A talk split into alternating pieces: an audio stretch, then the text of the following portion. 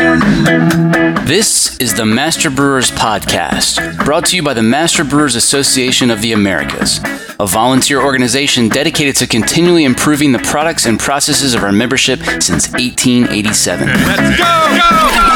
go, go, go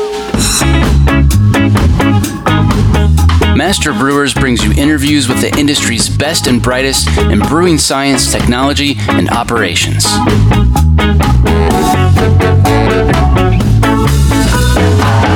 Calm down, I'm moving too fast. This Master Brewers podcast is proudly sponsored by Hopsteiner, a global leader in the hop industry focused on quality, sustainability, and innovation in new hop varieties and hop products. Contact our brewery sales team to provide you with the hop related tools you need to craft your next great beer. For more information, visit hopsteiner.com. Additional support provided by Every beer has a story, and that's why, for over 95 years, Gusmer Enterprises has offered a full line of solutions, including equipment, analytical instrumentation, and processing aids, all brought to you from leading suppliers and backed by strong technical support. For the solution to your story, go to gusmerbeer.com. And thanks also to Brew Ninja, a brewery software solution that streamlines your day to day operations, including inventory, accounting, sales, and compliance, so that you can focus on making great beer. Listeners of this podcast will receive a unique offer by going to getbrewninja.com and using the code BrewNinja21. What you're about to hear is a powerful story that originally aired in August of 2017. The message is so important that I plan to continue re releasing this episode annually until every brew kettle in America has boilover protection. If you know of someone who doesn't have boilover protection installed on their kettle, please send them a link to this episode.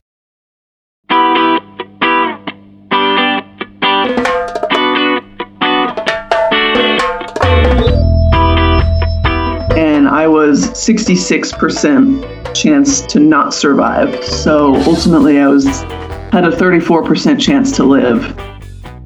Today on the show, a remarkable woman tells how she beat the odds to survive a terrible accident in the brewery. You'll also hear from another guest who describes an inexpensive way to prevent that same accident from happening to you. Today, I'm joined by two very special guests who actually don't know each other, but their combined message is an important one that every brewer worldwide should hear loud and clear. Kerry, let's start with you. Why don't you introduce yourself to listeners? Hi, my name is Kerry Caldwell, and I am a brewer currently working at Mother Earth Brewing Company in Nampa, Idaho. And Kerry, how, how long have you been brewing? I have been brewing for seven years now. Sounds crazy. You've worked at a few different um, breweries, I think mostly in, in Idaho, right? Yeah, I started brewing in uh, Southern California. I worked at Belmont Brewing Company in Long Beach and their sister brewery, Bonaventure Brewing Company in Los Angeles. And I took a job up here in Boise at Table Rock Brew Pub, which is now out of business. Um, after Table Rock, I went to Edge Brewing Company, where I was the head brewer. Okay. Uh, Kerry, July 10th, 2015 changed your life forever. Why don't you tell us about uh, what you remember from that day? How did it start? It really started like any other day. Um, I actually have some pictures on my phone. I had just taken some pictures of my assistant as he was graining in. Um, we were making my favorite beer, double IPA, um, called Obligatory. And the day was kind of going off without a hitch. I mean, I've made beer a million times, and basically, my assistant had to, the way the brew kettle and the brew stand was set up at Edge, in order to clean out the mash tun, someone had to climb into the mash tun to take the grates out because they were screwed down in the back. So every day someone had to climb in the mash tun. And during that time, I'm always very cautious because nobody wants to have an accident happen at the brewery. And with the mash rakes, I was always, I always watched when my assistant was in the mash tun because I was afraid that there would be some freak accident and the rakes would turn on and, you know, he would get chopped into a million pieces, which probably sounds dramatic, but you worry about those things when you're the head brewer. It's a healthy fear. Yeah. And, you know, I think it was, he was in there and I had, I was, he had my hose because he was spraying out inside of the mash tun and I had just put in, I believe it was my start of boil hops, but the details are a little foggy at this point. Um, and I turned my back to the kettle to make sure that he was doing okay because it's a 15 barrel brewery, so I can see the kettle and the mash tun just from one spot, just rotating left or right. And the kettle started to boil over, and I he had my sprayer, so I couldn't spray it down, and you know it, it all happened so fast. The kettle started to boil over and I, it splashed me and I panicked and I slammed the lid of the kettle shut because it was starting to boil over a lot and I didn't have a way to spray it down. What I should have done in hindsight is just hit the power button and shut the kettle off, but as a brewer, I'm thinking like what can I do to save the batch of beer? If I turn off the kettle, you know, it could mess something mess the beer up. So and what happened when I shut the lid on the kettle was it just increased the pressure in the kettle and it started spraying out worse instead of better. You know, like if you put a lid on a boiling pot of water, the steam in the boiling water starts spraying out worse. And so basically I just I got covered in boiling wort and I leapt off of the brew stand. Um, instead of again instead of turning it off or and, it, it does all happen so fast. I just jumped off the brew stand and i was screaming. My assistant was inside the mash tun so he didn't know what was going on and he's trying to get out of the mash tun. Um, i remember like just the brewery it has some glass doors where you can see into the brewery from the brew pub and it was you know lunch rush and I just started peeling off my clothes. So I just because they're hot, they're covered in wort, and I was yelling at my assistant to hose me down. I remember just saying like, "Hose me down, hose me down, hose me down." Um, and so that was your first in- instinct to get cold water on on yourself as quickly as possible, right? Yeah, just I mean, you know, if I was to splash hot water on myself in my kitchen, I would run my, you know, put some cold, wa- run it under cold water, and that was just what I thought. It was just like get this hot you know, it's sticky liquid. It's got hop chunk hop chunks in it, and it's sugar. It was a double IPA, so it's you know pretty pretty sticky at that point. And uh, he said, you know, he's spraying me off, and he's like, "We need to call 911." I'm like, "We don't need to call 911. I'm fine. I just need to cool off." His adrenaline and everything else is pumping I was going to ask you that, you know, because some people who experience trauma, they don't immediately comprehend the extent of their injuries. So uh, it, it, sounds like you didn't really under you didn't really realize the severity of the situation right away. Well, right, and just like a scald burn is when it first burns you, it just looks pink. You know, like if you burn yourself with a firecracker, your skin is charred, it looks burned but if you, you know, splash hot water on yourself, it's pink, and then maybe an hour later it's got a blister. And then, you know, another couple of days go by and the blister pops. Like a scald burn is a slow building burn. So it's like the difference between boiling a hot dog and cooking one on a stick. You can't really tell when it's done, you know? And so I didn't think it was that bad. And, and I looked down and I could see that the skin was kind of starting to fall off of my arm, and I realized, like, okay, maybe we should go to the hospital, but don't call 911. You guys can just take me to the hospital. And the owner was there, and his little girl was there, who at that point, like, totally idolized me. She's five years old, and all she wanted to do was be a brewer like me. And she came into the brewery like right as right as this was happening. I was like, "Get Avery out of here!" anyways, I think they had called the hospital and let them know we were coming because I remember there was someone outside with a wheelchair, but maybe it's just that in the emergency area, there's just someone waiting with a wheelchair for this kind of thing.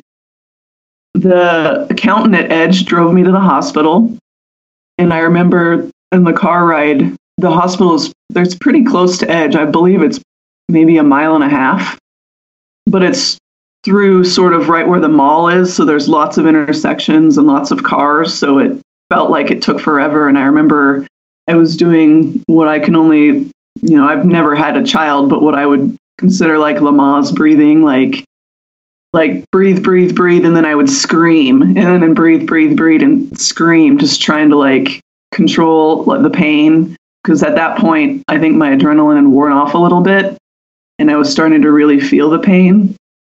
And they wheeled me into the emergency room, and it's packed in there because you know emergency rooms are always packed. But and they wheeled me just straight back into a room. Like they didn't check me in or anything. They were just like, "We need to get her in a room." They cut my clothes off of me and gave me some narcotic of some sort. I'm not sure which one at that point. Uh, my parents had been called, and my husband at the time, um, he's now my ex-husband, but they had been called, and they were they got to the hospital shortly after I did. I think my assistant had called my husband, and my husband had called my parents, and they got me sedated and said that you know the burns didn't look too bad because at that point again it just kind of looked like a sunburn. It was just red and said that they thought that they'd probably have to hold me overnight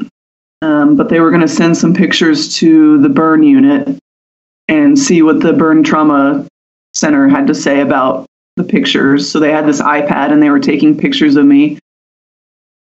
And within a few minutes it went from well, we'll probably have to keep you overnight to keep an eye on you to like, we're going to put you on a life flight and get you to Salt Lake City immediately. Wow. What wow. was what was that ride like? Um, I took a couple pictures outside the window. It was an airplane because a helicopter can't fly all the way from Boise to Salt Lake City. I guess it's too far of a flight for the life flight helicopters.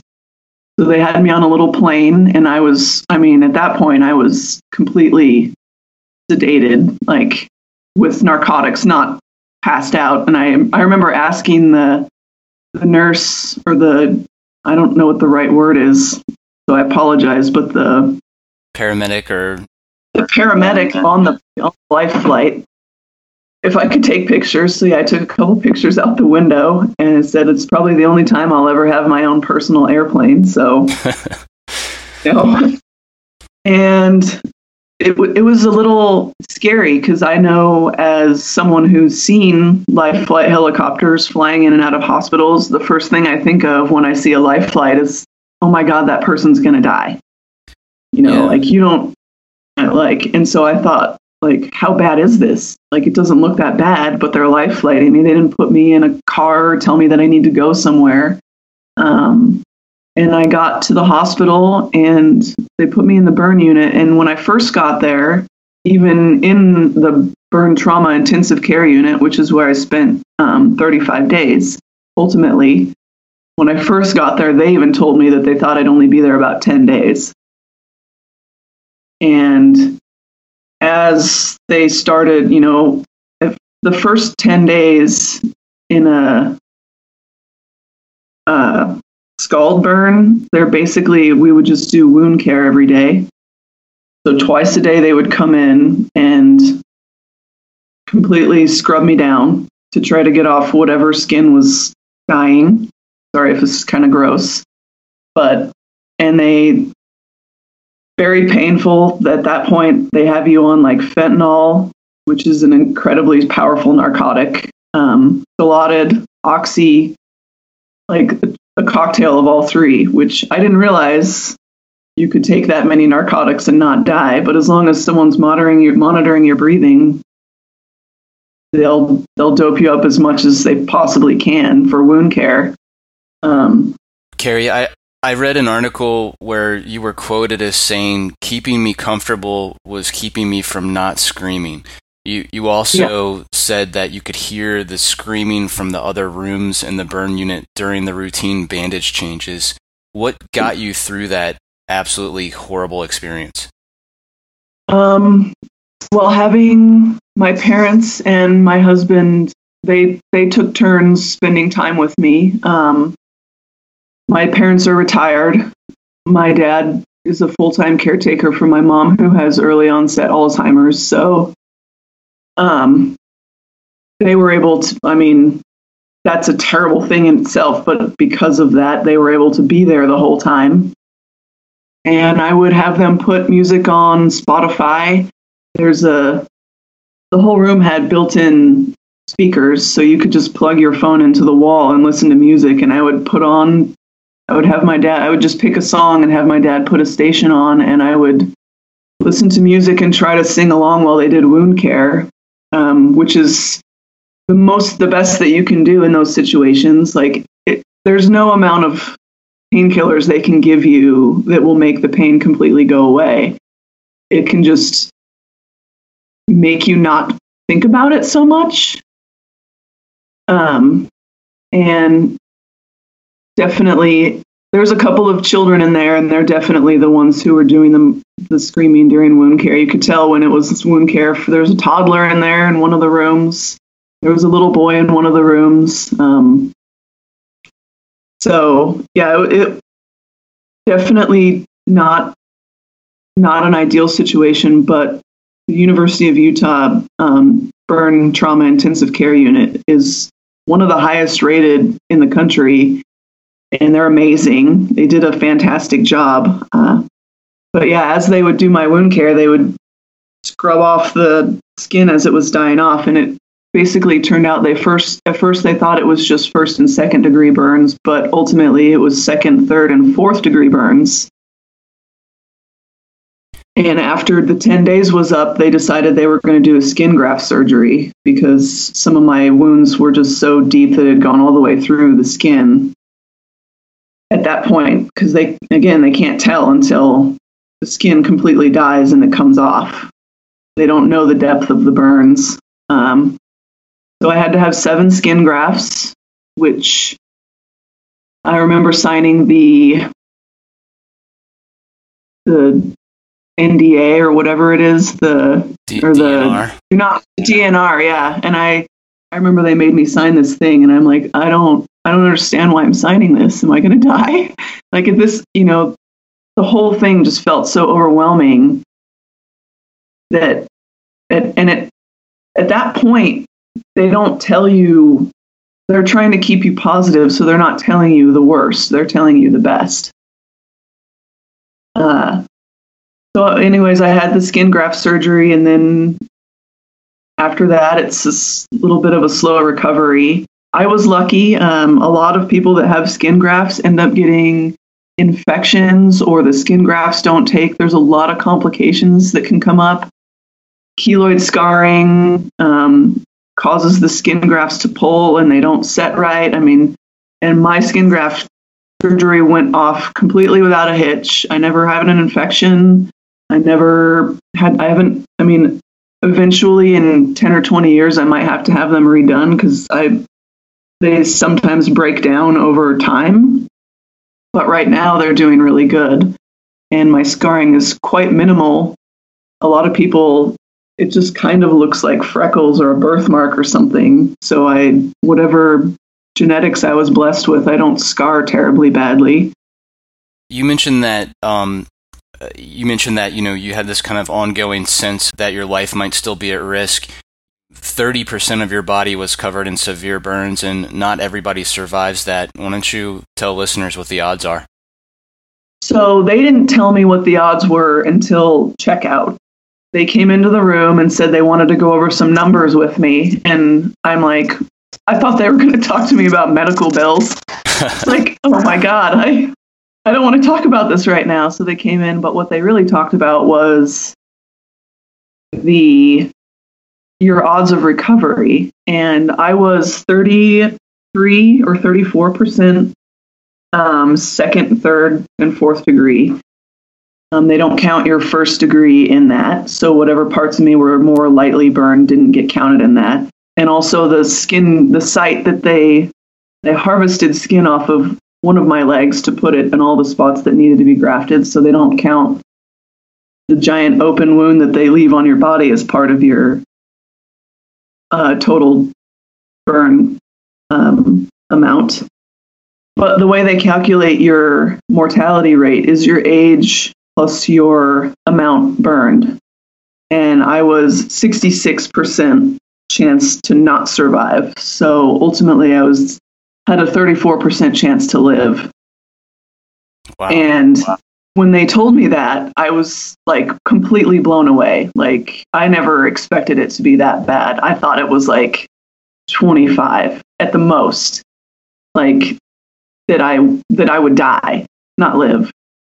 Like I didn't I didn't realize it was that bad and I remember just like I'm really glad they don't tell you that when you first get there because it could be very disheartening and probably hinder your attitude while you're in there. You know, I could my dad says that, you know, he talks about when we talk about it, he says that I was really inspiring. You know, I, when we would go to physical therapy, they would tell me to do like five squats or whatever, and I would always do seven. Like I would always push myself to just, I wanted to get out of there. You know, and if they told me when I first got there that I had a 34% chance to live, I might not have tried so hard, you know? So I think it's good that they wait, but it's pretty devastating to finally hear it at the end. The the recovery process must have been very long and I don't know, maybe you'd say that you're still recovering. How long did the pain last and when did you finally start to feel like yourself again? I was out of work for 5 months. Um which is a really long time for a head brewer to not be in a brewery. And the pain, I think I probably, the worst of the pain was probably the first six to nine months. Um, I started weaning myself off of the narcotic painkillers when I started feeling them. Because when you're taking, when you have severe amounts of pain and you're taking narcotics, like I don't remember ever really feeling high in the hospital. You know what I mean? I never felt loopy. I just it was it was what took the edge off. So you could feel normal. And when I would be at home, I as soon as I would start to notice like, oh, I feel kind of loopy. I would back off my narcotics because a lot of people were like, "Oh, you're still on narcotics." I could see the look in their eye, like, "Oh, you're going to be hooked on these things, aren't you?" Like, no, no, trust me, I only take what I need to take. Um, but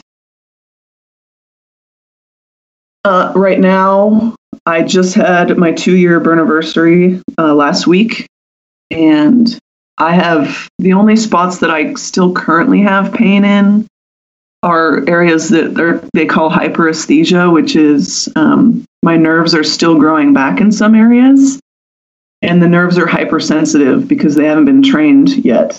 So there's spots where if you just like touch me, it feels like you're stabbing me, but there's no, I don't have all the time pain. Um, and I do have some spots that have no sensation at all. It's like Novocaine. I can just poke my hip and I feel nothing. Um, so there's, you know, but no, for me, there's no long term pain. I know there are a lot of people who suffer from more severe nerve pain. Um, scar tissue that is heavy scar tissue can have a lot of pain spots. So I've been very, very lucky um, physically in the long run. But for me, the hardest part is the PTSD that I have. So I still um, I am not a anxious person by nature. I'm really laid back, but I am now. I take Zoloft every day. I have two different Xanax prescriptions. Um, I have my entire emotional capacity is diminished. Uh, it's hard for me to work. One of the reasons I no longer work at Edge is it was just too hard for me to continue to be in the place where it happened. I love making beer. It's what I It's what I love to do. It's it's the luckiest job in the world as far as I'm concerned. But even still to this day, there's days where I wonder if this is a job that I can do for the rest of my life. Sorry, I'm starting to. Kerry, you are one tough lady. You've you've you've really um, it's it's remarkable how you've bounced back from this. Thank you. And most of the time, I feel really good. But yeah, there's just especially um, they told me when I left the hospital that your burn anniversary, which is what they coined it, that's not my term, um, would be hard would be hard every year. And at first I was just thinking like, once I get out of here, I am never looking back. Like that was my attitude. But it's it's true. Every year my anxiety like it's only I'm only two years in, so it might get better ultimately, but you know, I have been kind of a disaster. Uh, my body is they they said that your body has like a biological clock in it and that that biological clock remembers the time of year that this happened and i'm definitely you know at a very heightened sense of that fight or flight you know i Yeah. the other day i was just terrified for no reason and i told my boyfriend he's like, "What is wrong right now?" I'm like, "I'm just, I'm scared." And he goes, "What are you afraid of?" And I was like, "I'm not afraid of anything. I just, I'm filled with terror, like waking up from a bad dream and your heart is racing and you can't breathe. That terror. That's, you know, that that's where my long term like healing is at. Is um, I I have to see a therapist regularly. So for me, the emotional scars are much worse than my physical scars. Um, and everyone is different. There's people that I know that are some of the happiest, best people I know are burn survivors. I was lucky enough to go to World Burn Congress last year and meet thousands of burn survivors, and some of them are completely disfigured by scars, but they have the best attitudes. And I feel like I am completely the opposite of that. I almost have no scarring or very little visible scarring. Most of my scarring is on my torso where you don't see it. And but I'm just an emotional disaster. Coming up, an easy, affordable way to make sure an accident like this never happens to you. I'm John Bryce, and you're listening to the Master Brewers Podcast from the Master Brewers Association of the Americas.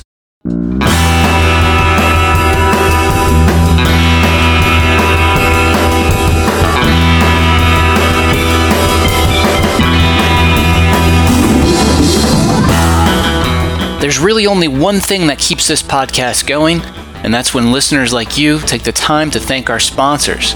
The next time you talk to a rep from one of these companies, be sure to thank them for their generous support. Get to know Proximity Malt. We malt superior, European style, low protein varieties grown close to home in Delaware and Colorado. Domestically grown, precisely malted to style. With our team of seasoned experts and two brand new malt houses, try what's really new in malt. Check us out at www.proximitymalt.com. Brew Monitor from Precision Fermentation works with your existing fermentation tanks to track dissolved oxygen, pH, gravity, pressure, temperature, and conductivity in real time from any smartphone, tablet, or PC. Get started for 30 days risk-free. Visit precisionfermentation.com/mbaa. This episode is also sponsored by More Beer. Visit morebeerpro.com to browse ingredients, equipment, and more. HS Sativa, brought to you by BSG Hop Solutions. Meet the latest in the BSG Hop Solutions portfolio, HS Sativa. Strong expressions of stone fruit, floral, and resinous pine flavors and aromas define this blend. Crafted specifically for use in hazy IPAs and other hop forward beers.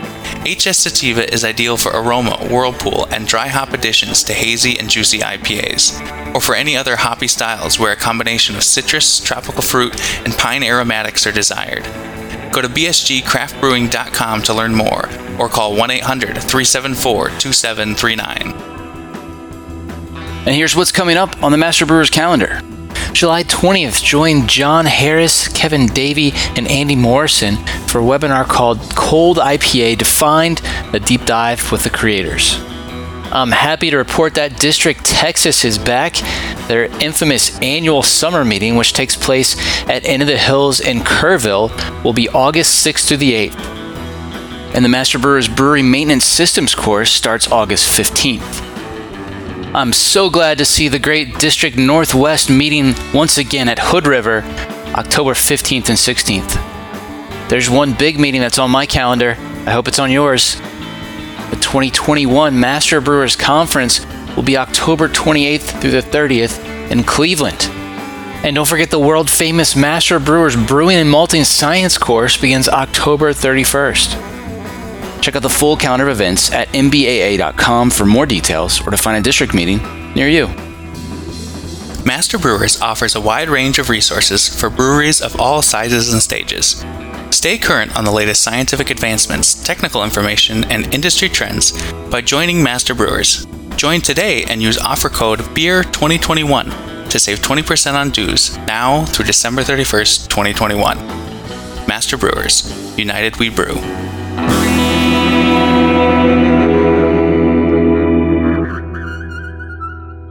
Now back to the show.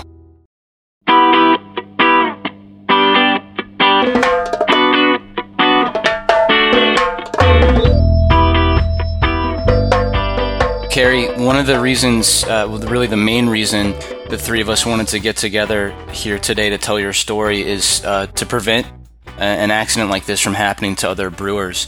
And Yes. we've also got my friend Scott Zetterstrom here with us today. Hi, Scott. Are you still there? Yeah, I still am. So Scott has designed, built, decommissioned, and moved lots of breweries over the last two decades. He's an engineer and a practical brewer through and through. He's the kind of guy I have on speed dial for whenever there's a difficult rigging job or I need someone to custom build an automated keg washer complete with touchscreen controls for me. Scott, you've been in the industry a long time, and I'm sure you've seen your share of accidents and near misses. What's it like to hear Kerry's story? It's it's very very moving and very uh, touching and emotional. Uh, and I can't imagine what you had to go through, Kerry. That's just uh, it's incomprehensible. You know, we've all had minor little burns here and there, and then to magnify that is just I can't even imagine what that what that's like. I started working at Old Dominion Brewing Company in 2004. Scott, we didn't overlap, but you had worked there together with John Mallett in the 90s, and you became the brewmaster at Dominion. I'm, I'm not sure what year that was. Do you remember? Uh, no, 96, 97, 98, somewhere around there. Yeah. So Dominion was the third brewery uh, that I, I worked in, but it was the first place I encountered boil over protection. And looking back through the Master Brewers Technical Quarterly archives, I see that Mallett actually wrote a paper in 1997 called Brewery Configuration for Craft Brewing Optimization. And that paper actually included a section about boilover protection. Scott, do you remember when that sensor was put in the kettle at Dominion, or what I need to ask Mallett about that? Well, actually, we put that in when we added the new kettle. So that was something that we requested from uh, from uh, uh, let's see, that kettle was I can't remember that kettle was a JV or a Century actually. Um, it might have been a Century kettle. I think it was, And, uh, yeah. We uh, we requested it at that time, and uh, they they provided us materials to do that. Um, they didn't in, they didn't install it. We had to install it. Um, but it was something that, that they put together the, the pieces for. I think that early one was a conductivity probe, actually. Okay. And and when I heard about Kerry's injury uh, two years ago, I asked Scott to write a white paper about boilover protection.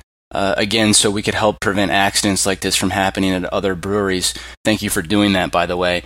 Um, listeners can find Scott's paper in the brewery safety section at mbaa.com or simply by typing boil over with a hyphen into the search bar. Also, none of the brewery safety content is restricted to members at MBAA.com, so anyone can access this document. Scott, you've installed at least a couple of boilover sensors for me in the past. Could you please take a minute to explain just how simple and inexpensive it is to put one of these devices on a brew kettle?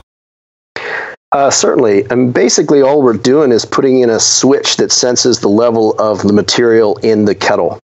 So when you have a boil over, you get a foam pile that forms on top of the liquid, and then it builds and builds and builds until at some point it it, it comes out of the kettle. Uh, we put a sensor in that will sense that foam pile before it gets to the door and turns the steam off.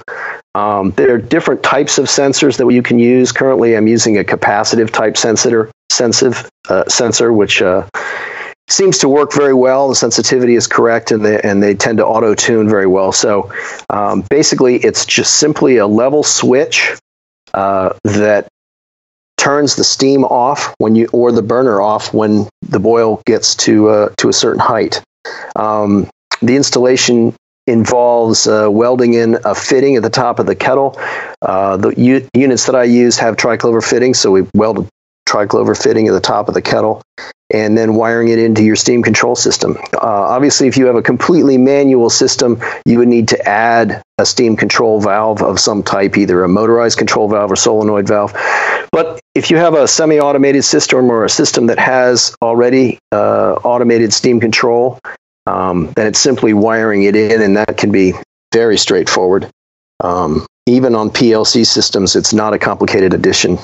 So, you know, usually 2500 for a system that has valves and somewhere under $4,000 for a system that needs to have valves installed, uh, and you could provide this protection.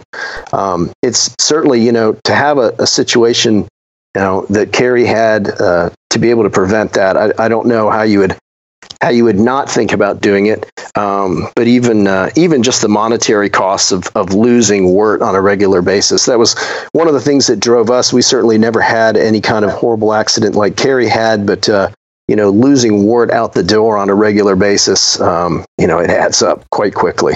Sure. Um, yeah, that's a pretty small price to pay in the grand scheme of things when you're talking about, you know, probably spending hundreds of thousands of dollars on, on brewing equipment in most cases. Um, where Scott, where should a, a, brewer go to to get one of these devices? Well, I suppose uh, you know the brands that I use. Uh, uh, uh I don't know if you want me to plug the unit that I use. Yeah, but, that's, um, that's no problem. I mean, we want to help people figure out how to how to put one of these things on if they need help. Yeah, I mean the the unit that I'm currently using is the is a Dwyer unit. It's a capacitive level sensor. If you go to the Dwyer uh, Dwyer Instruments website, um, that's D-W-Y-E-R instrument.com. Um, you'll look and you'll see they have various different level switches. There's all kinds of level switches. Uh, the capacitive one is the one we use. Um, you can use conductivity switches. I use those uh, generally in, in straight liquid environments like a hot liquor tank or cold liquor tank or CIP system, something like that. Um, they can be used to, to, to find the foam pile, but many times they need to be adapted a little bit uh, to get in the sensitivity range that you need to determine foam versus air. So, um, without a lot of false tripping. So that's why we've moved to the capacitive ones. Okay, great. And I'm sure listeners can also get in touch with you if they want help or even start a discussion thread on Ask the Brewmasters and we can um, connect people to the right resources if, if they need help um, installing something like this. Now, I, I had a, just a quick uh, question, I guess, Kerry. In, in, mm-hmm. in, in many, in this brewery, I'm assuming, uh, you know, the controls to turn things on and off the burner, et cetera, were on one side, and then and the stairway to to get off the platform was probably on the opposite side of that, right? So the yes. kettle door was spewing hot fluid in between any, you know, trying to get either turn off or get the heck out of there. Yes. Right. So and and and and that's the situation in most breweries because you know the controls need to be accessible and the platform isn't very big and you have to have access but the controls can't block the access so typically situation. Whereas if you have a boil over, you are not going to be able to get to the controls to turn things off. And that's true in almost every every small brewery. Um, so it produces a very dangerous situation. Sure does. When I got burned, they had to wait till the kettle boiled down enough that it was no longer boiling over before they could get up on the brew stand to do anything. Because wow. once wow. it's boiling over, there's nothing you can do. You can't I mean, no one's going to climb back up there when there's just foam flying out onto the brew deck. So, definitely very true. Kerry, do you have any idea how how OSHA reacted to the accident uh, that caused your injuries? I, I assume they must have done a, a site visit right away, but you, of course, would have still been in the burn unit. Yes, they did do um, a site unit uh, walkthrough. Um, OSHA, after their investigation, um, they, I believe, they interviewed me while I was still, I think I'd been out of the hospital like one day and it was a phone interview because I was still in Salt Lake City. And I'm sure they talked to my assistant, but there's not that many people in the small brewery, so there's not a lot of witnesses. And what they ultimately deemed was that my injury was an accident. It was not not the fault of faulty equipment or uh, faulty usage, just a true accident. Um, but they did find multiple other issues while they were there, and That tends to happen. yeah, and so there was a, I believe it was around five thousand dollars in OSHA fee, uh, fines for various other things they found in the brewery that were wrong. so while they didn't find anything wrong with the brew kettle specifically, um, they aren't really the people that you want to have poking around in a brewery. Like now, in every brewery I go in, I look around and I'm like, that's an OSHA violation. That's an OSHA violation because I know them all now. So once again, boilover protection is cheaper than an OSHA visit.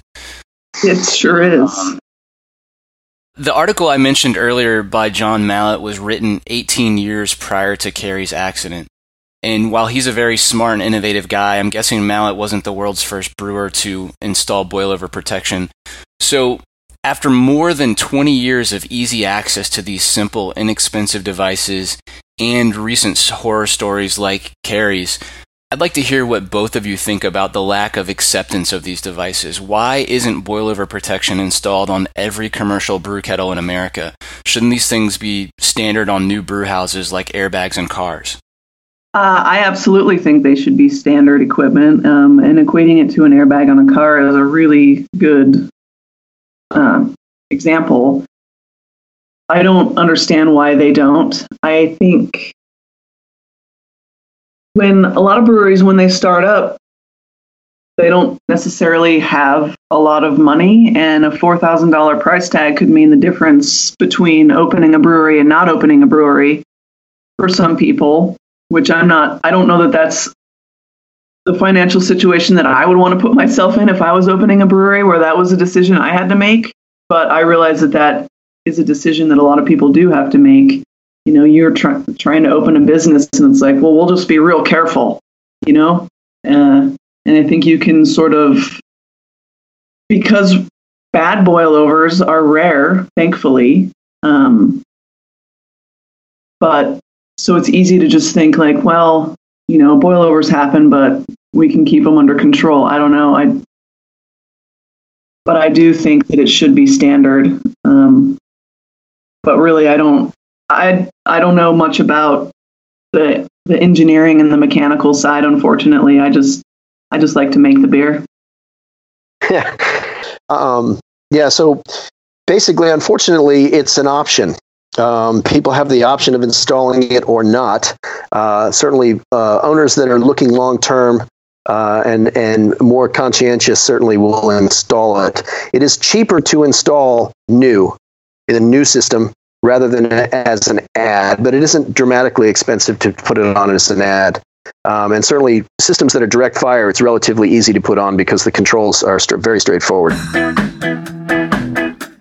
That was Kerry Caldwell and Scott Zetterstrom here on the Master Brewers podcast. When I asked Kerry if she had any second thoughts about reliving her accident, she said she was happy to put herself through a little more emotional torture if that meant someone else could avoid going through it at all. Don't let Kerry's courage go to waste. If you know of someone who doesn't have boilover protection on their kettle, send them a link to this episode. You just might save a life. If you'd like to get more information about boilover protection, visit the brewery safety page under the Brewing Resources tab or type boilover into the search bar at mbaa.com. If you'd like to ask questions about boilover sensors or connect directly with Scott, you can do both at community.mbaa.com. ground. Just like that one day when we Here's how you can best honor Kerry's July 10th burn anniversary. Take a few minutes to validate the boilover protection on your brew kettle, or install boilover protection if you haven't already done so. Do it this month in July for Kerry.